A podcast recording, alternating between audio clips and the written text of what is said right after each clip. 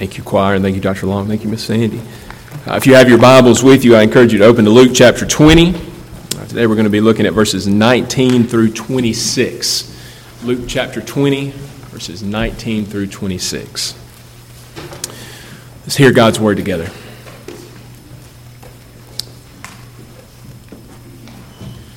It says, The scribes and the chief priests sought to lay hands on him at that very hour for they perceived that he had told this parable against them. But they feared the people. So they watched him and sent spies who pretended to be sincere that they might catch him in something he said, so as to deliver him up to the authority and jurisdiction of the governor. So they asked him, Teacher, we know that you speak and teach rightly and show no partiality, but truly teach the way of God. Is it lawful for us to give tribute to Caesar or not? But he perceived their craftiness and said to them, Show me a denarius. Whose likeness and inscription does it have? They said, Caesar's.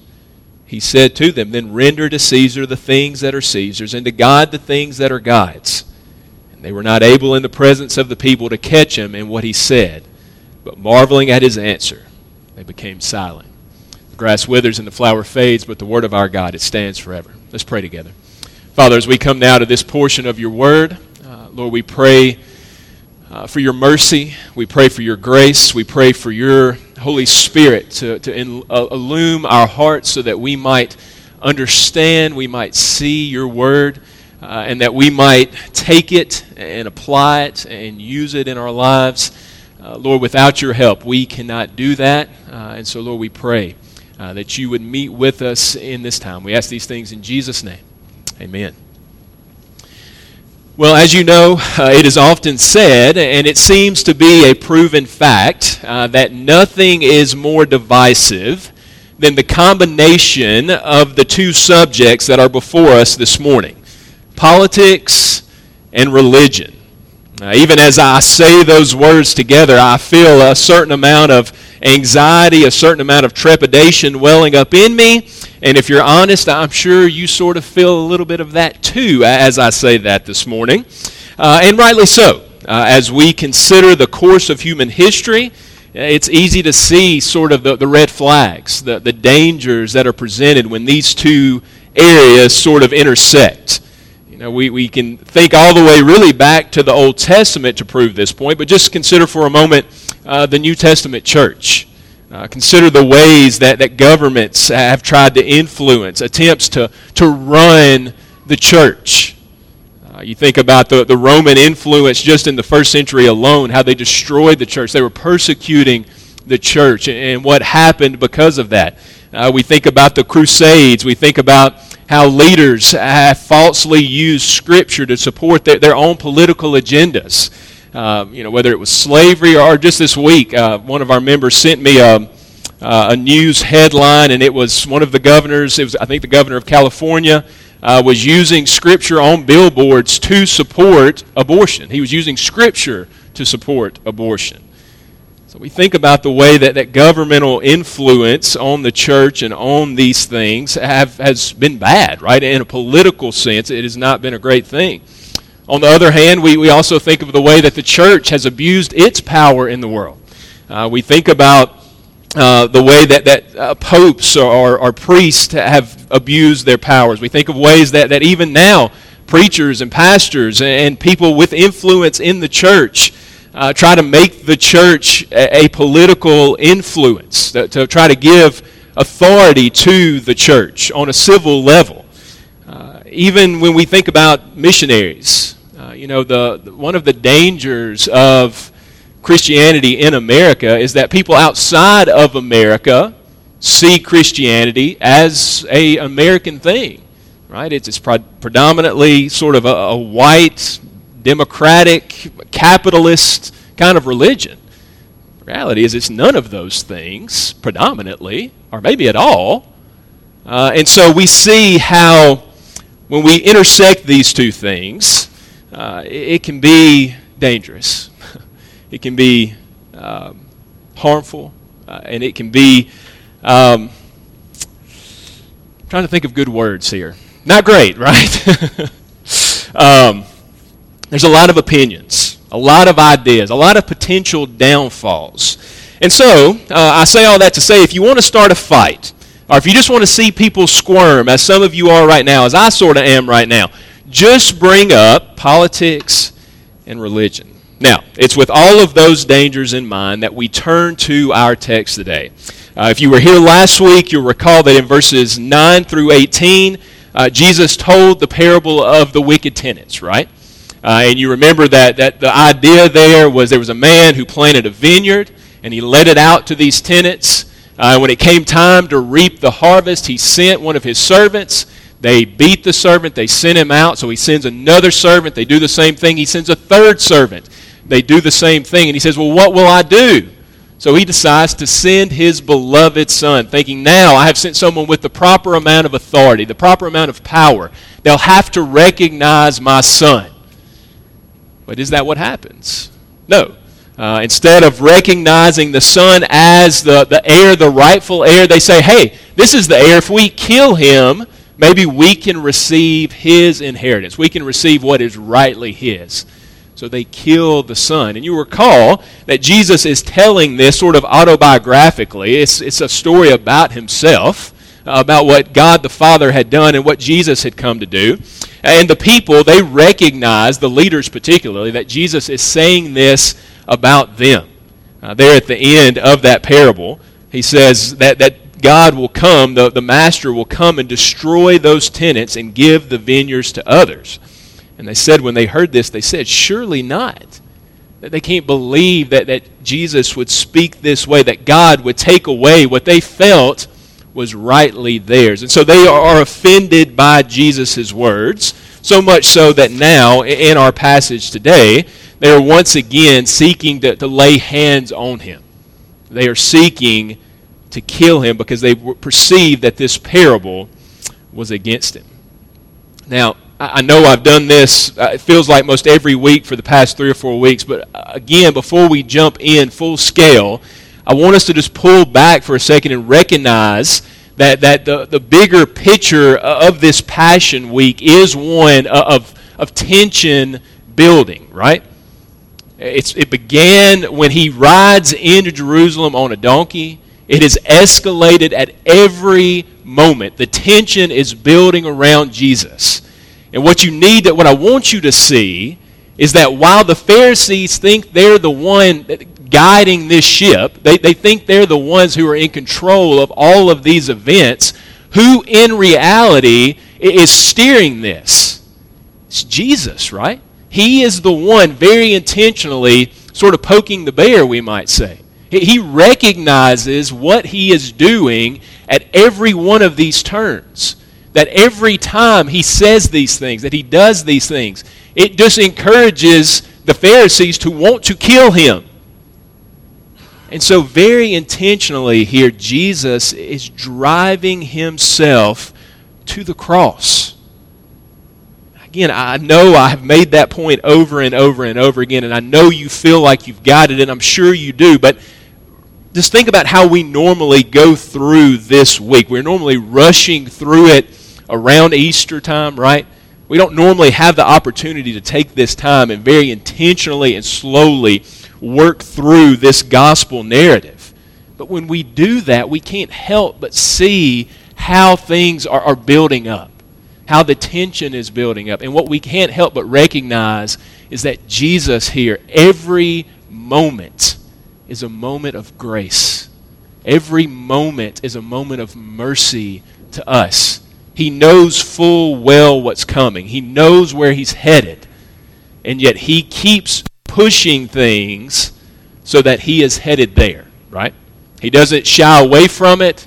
He doesn't try to get out of the Father's plan but he keeps pushing so that he is headed to the cross, and he's headed there for you and I. He is the sovereign Lord of all things, even these things. Now, that, that sovereignty is going to be important in, in just a moment.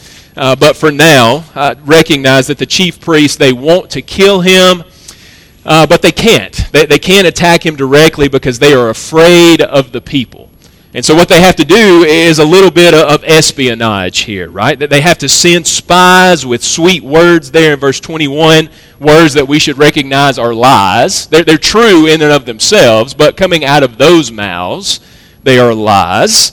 So they, they send these spies to try to find a way to get to Jesus. And what they come up with, as Ben mentioned earlier, is a plan that I'm sure they were convinced was foolproof. And honestly, on the surface, it seems like a plan that may be foolproof. Because it combines the two things that we said we should never combine politics and religion. And we're going to see that, that rather than stumping or tripping up Jesus, these topics are only going to serve to show his great wisdom. Uh, wisdom that will amaze and marvel even the, these Jewish leaders and wisdom that teaches us uh, much about our attitudes towards government and much about our attitudes towards God Himself. Okay? So, those are the two things that, that I want us to try to drive towards. What are our attitudes towards government? What are our attitudes towards God Himself? So, let's look at it together. My, my plan here is to kind of move through points one and two really quickly and then stay on point three for, for a little while. Okay, so first in this passage, I want you to notice a potentially fatal question. Potentially fatal question. Uh, these Jewish leaders have infiltrated, they have a surefire plan. And so, there in verse 22, they ask, Teacher, we know that you speak and teach rightly and show no partiality, but truly the, the, teach the way of God. Is it lawful for us to give tribute to Caesar or not? In other words, should we pay our taxes or should we not pay our taxes? That's the question. That, that's what they are asking Jesus in this moment. Now, that's a, a pretty familiar question, even in our country, even in our time. We recognize politically how, how controversial it is now, and we should understand how controversial this topic would have been even then people felt like the Roman government was stealing from them. In some cases, they were stealing from them. And so they hated the tax. So much so that if Jesus were to have said, no, you shouldn't pay the tax, it most likely would have caused a revolt. People were so enamored with Jesus at this point that if he, a, a religious leader, had said to them, you don't have to pay it, they would have stopped paying it. They would have revolted against the Romans which would have inevitably led to what? The Romans coming and seizing Jesus, throwing him in jail, maybe even killing him. So, we see the, the plan of the Pharisees, right? That, that's their goal. That's what they want, is to push Jesus to that end. And so, on the one hand, you have the political danger. But on the other hand, if Jesus says to these folks, yes, you must pay the tax, he would be considered a traitor to the Jewish people to the Jewish cause. And they would all have begun to, to doubt his claim as the Messiah, at least from their expectation, their idea of what the Messiah should be, the king that, that didn't bow to Rome but overthrew Rome, they would have said, No, we, we cannot follow you. And so, either way, for the Pharisees, they get what they want, right? Either Jesus in jail and dead, or either Jesus now just a man that no one follows. That's how they see this working out. Jesus seems to be caught in a no win situation. But notice that their foolproof question, it, based, it's based on a faulty premise. A premise that, that they can't see as faulty, but, but it's one that is faulty nonetheless. The assumption here is that earthly rulers and that God are diametrically opposed to one another that, that a person cannot pay taxes to Caesar and also follow God.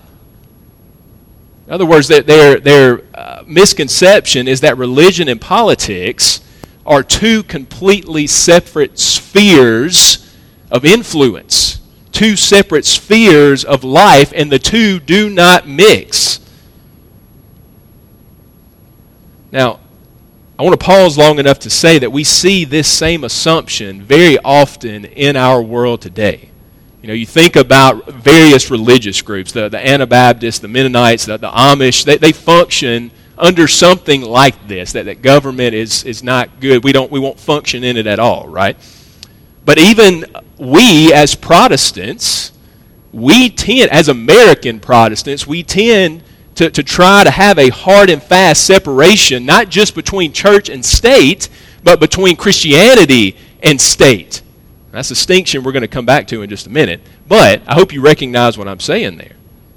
We, we try to separate our religious lives completely from our political lives. But again, the idea is that the two, what Jesus is, is going to say to us, is that they aren't separate worlds, that they cannot be opposed to one another. So, that leads us to our second point. We've seen a potentially fatal question. Secondly, here, we see an unrefutable answer.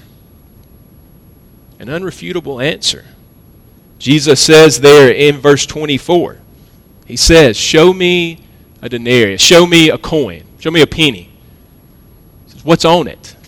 Well, obviously, there's an image of Caesar on that coin. And there's also an inscription on that coin, and that inscription would have read Tiberius Caesar Augustus, son of the divine Augustus. In other words, in earthly terms, whose coin was it?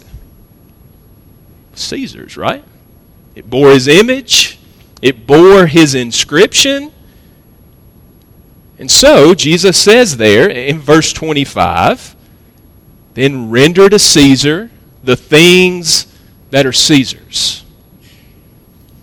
In other words, Jesus here is in some way confirming the legitimate place of earthly governments even in the life of a Christian.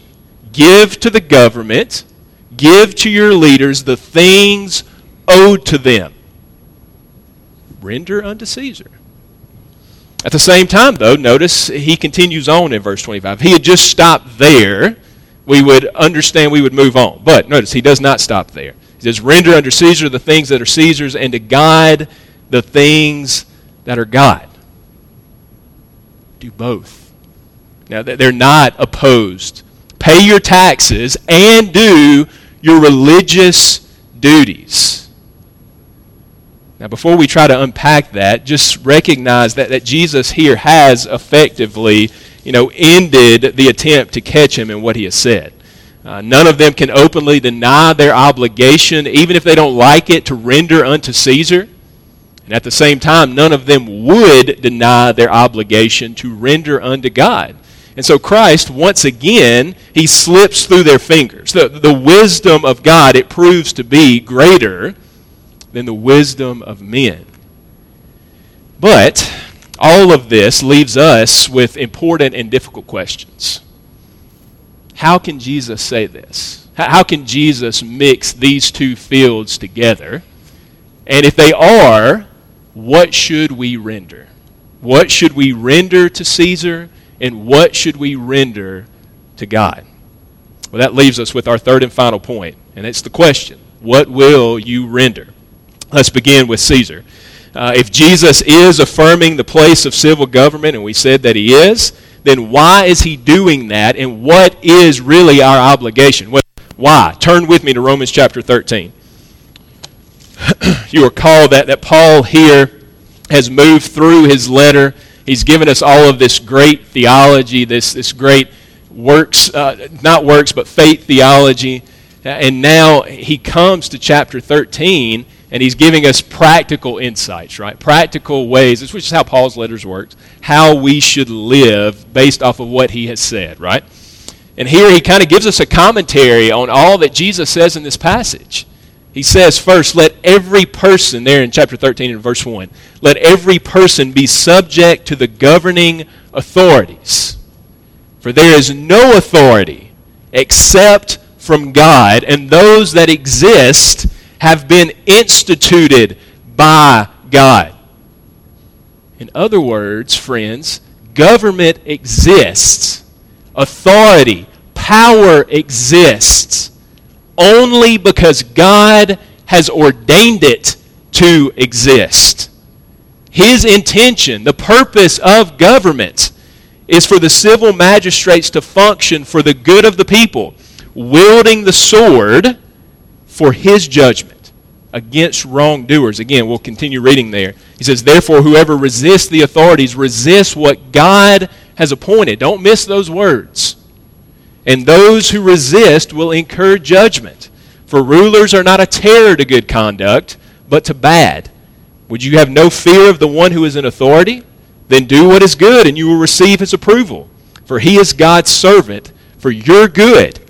But if you do wrong, be afraid, for he does not bear the sword in vain, for he is the servant of God, an avenger who carries out God's wrath on the wrongdoer. Therefore, one must be in subjection, not only to avoid God's wrath, but also for the sake of conscience. Government. It's a good gift of God. Now, all of you are thinking it, I'm thinking it too. We're going to say, well, let's be honest, government does not act very good most of the time, right? They, they don't do good things. Yes, they are intended to be an instrument of good, but they are sinful and they do bad things, and we see it in front of us all the time. And that's right. Government is corrupt because it's full of sinful men and women. It's true even to the point where God has raised up leaders over the course of history to reject and overthrow governments. And so there are times where the church, where as God's people, we must follow Him rather than follow men. And so we speak out and we resist even government. But we should do so cautiously. We should do so with that verse 5 of Romans ringing in our ears one must be in subjection, not only to avoid God's wrath, but also for the sake of conscience. Should be careful how we function with our governments. We should be careful how we view them. Legitimate government is meant to be an instrument of God. Now, I'm going to show my hand here but if he is the king of all things and in the realm of, of human government, he is the king who works through the sword.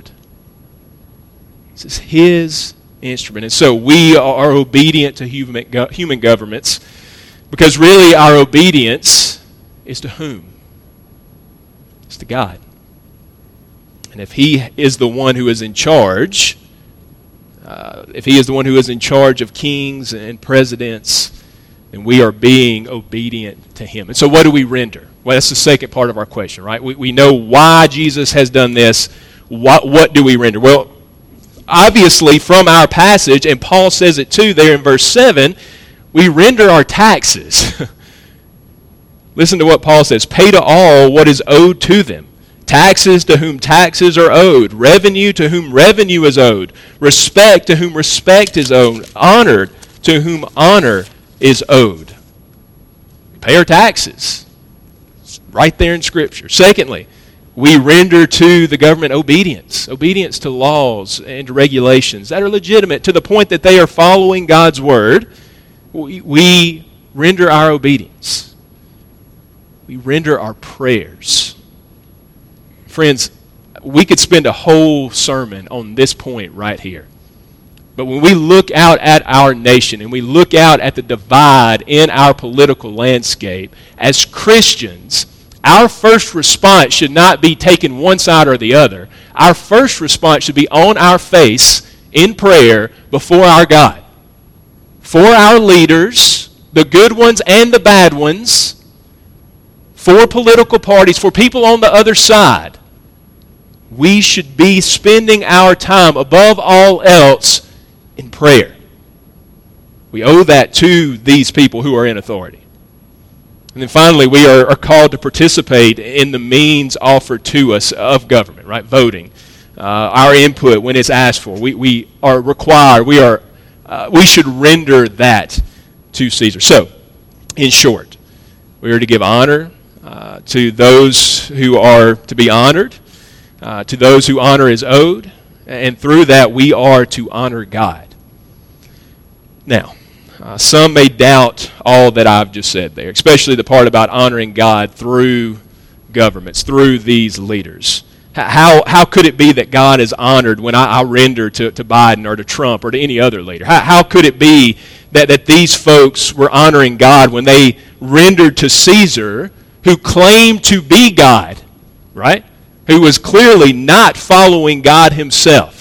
How can they render and it be uh, uh, an honor to God? Well, go back to, to Luke and remember Jesus' example there. What was it that he asked for? It was a coin, right? And whose image and whose inscription was on the coin? It was Caesar's, which meant, from an earthly perspective, that that coin belonged to him, right? Now, go back to Genesis chapter 1. You don't have to turn there, but you know it. What does it say there? whose image, whose inscription is written upon all men? Whose image is on every single one of us? It's the image of Almighty God, right? And so, if we take that to its logical conclusion, what we come to realize is that just as the coin belonged to Caesar, so too does Caesar belong to God. As one born in his image, as one made in his image, he belongs to God. Not only does he belong to God, but all that is Caesar's belongs to God. And so, again, there is a sense where giving to Caesar means we are giving faithfully to our God. Now, all of that leads us to the second part of the question what will we render to God? And the answer has to be, given what we've just said about the image of God that we bear, the answer has to be that we render everything to Him, right? Our stuff our obedience, our bodies, our souls, our worship, all of it belongs to Him. Friends, it needs to be said that this also includes our politics, right? I'm not advocating for, for a combination of church and state here. We know that that's not the right way to do things, and that's not what God calls us to do either, right? His kingdom is a heavenly kingdom that is not of this world. But what I am advocating for is a combination of our Christianity and our politics, right? We, so some of you will know uh, Cornelius Van Til. He was a philosopher from many years ago, but he used to talk about presupposition, presuppositionalism. That's a mouthful but the idea is that anytime we come to anything, we come with presuppositions. Every single one of us, no matter whether you're a Christian or not, you come to the party with something that you cannot leave at the door. For us as Christians, what we cannot leave at the door is Christ, is the truth of what He's done for us. No matter where we go, no matter what we are, are uh, find ourselves involved in, whether it is at our homes, whether it's at our jobs, whether it is politics. We cannot leave Jesus at the door. We can't do it. Because his reality is what colors our whole worldview. It's what shapes and molds us and makes us who we are. And so the church is not to be the civil government. But what I do want you to recognize is that if God is king and he is king over all, friends, we cannot separate these things two, these two things out. As we said, he rules in the world via the sword and he rules in the church via the spirit. But the point is, he rules over all. Combine that with the fact that we owe him all as his image bearers, then that means we cannot separate all anything, anything from him at all. We must render to God what is his. And that means everything. Everything. Everything in our lives, everything we have, all of our worship, all of our praise, we render it to God. But as we conclude, let me remind you that, that what I just said is the obligation of all men everywhere. They owe all to Him. It's the obligation of all men everywhere. But it is the joy of each Christian. Because not only do we realize that we bear His image, but we also know that we have His Holy Spirit. who has written his law on our hearts, that inscription that Jesus looks for on the coin. It has been inscribed on each one of us. And how did that happen? It's because Jesus rendered himself completely for you and I at the cross, right? What he asked us to do for him is exactly the same thing that he has done for us. He rendered his life, he gave himself up so that today we might be his own. And so, this idea of giving all for him, friends, it is a joy. It's not merely an obligation, though it is that, but it is also the desire of our hearts to please this one who has done everything for us. And so, I'll end where we started. Can we discuss politics and religion? Is there a place where the two will not divide? The answer is yes. His name is Jesus, and he is the Lord of them both, just as he is the Lord of all things. And so, as Paul says uh, in Romans chapter 11, we'll end with these words For for him and through him and to him are all things. To him be glory forever. Amen. Let's pray together. Father, we consider uh, what is uh, and what are difficult subjects. Uh, and Lord, it, it causes us to think deeply uh, about our own lives, about the way we're functioning in the world, not only as individuals, but as a church. Uh, what is important, what we look to, what we render. Uh, and Lord, the truth is, is your image is written on our hearts, on our lives. You have written through the power of the Holy Spirit your law on our hearts. And so, Lord, as your people, uh, what we must render to you is all things. Uh, but Lord, help us to recognize that you are the one who is uh, the only source of authority, the only source of power. And so help us to, to live accordingly out in the world. Help us to, to honor those whom should be honored. Uh, help us to render to those whom uh, we must render the things that, that we should render. Uh, Lord, give us wisdom in these matters. Lord, when there comes the time where we have to look to you above all else, Lord, give us the courage to do that. Uh, but Lord, we pray that you would lead us and that you would guide us, that you would walk us through this life in the way that you would have us to go. We ask these things in Jesus' name. Amen.